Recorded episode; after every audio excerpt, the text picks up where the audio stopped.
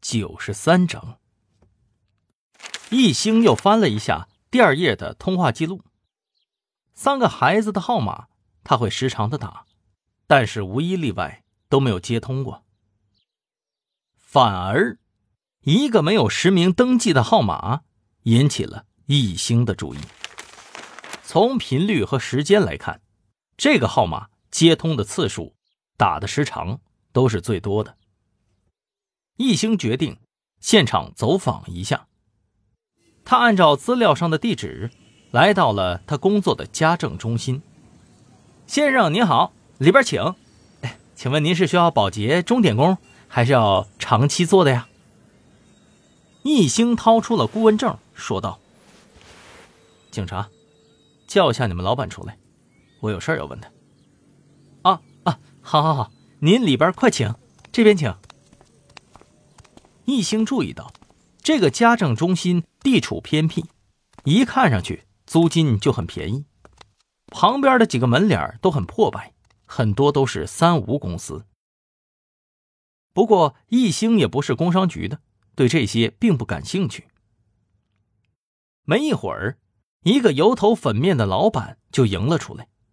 他是个胖子，嘴唇很厚，脸上全是麻子坑。哎，警警官同志，您里边请。老板领着一兴来到了二楼的一个隔间里头，吩咐手下去倒水泡茶。等所有人都关门出去了以后，老板笑了一下，忽然掏出了一沓毛爷爷，放在了桌子上。一兴打眼一看，估计得有三个。一兴问道：“老板，你这什么意思？咱们第一次见吧？你认识我吗？”哎。哎呀，您到我们这里来多辛苦啊！哎呀，其实啊，有事儿您喊我一声啊，我就过去了，何必劳烦您亲自大驾光临呢？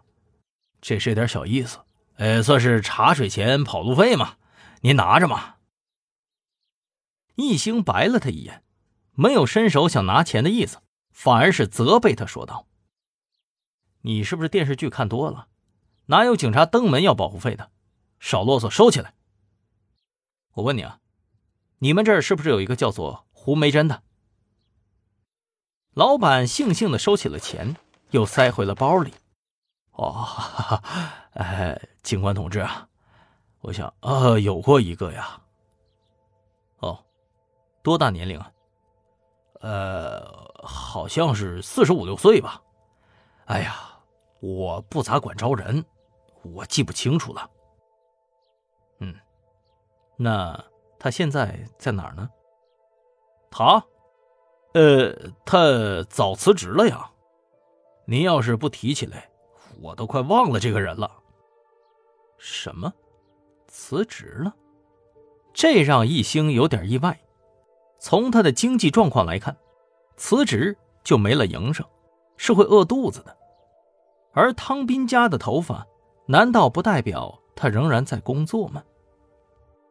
易兴问道。辞职了，你确定吗？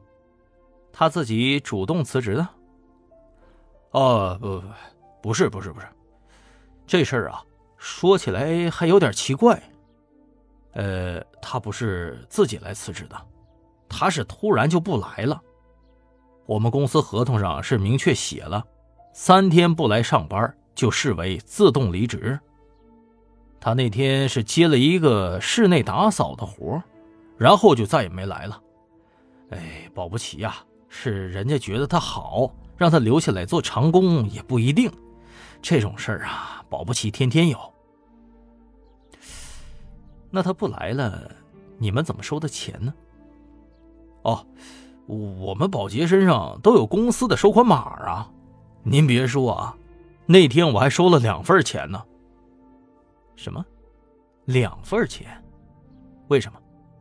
嗨呀，我也奇怪呀。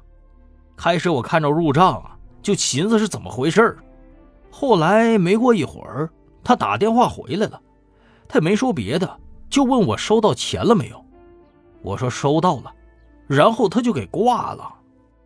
电话，这个信息很关键。易兴回忆着胡梅珍通话清单上的号码，问道：“你们电话是多少啊？”“哦，呃，警官同志，他打的是我们店里的固话，呃，零七五幺九九六幺三幺四。”这就对了，通话清单中倒数第二通电话就是这个号码，号码实名也是这家公司。那么最后一通电话。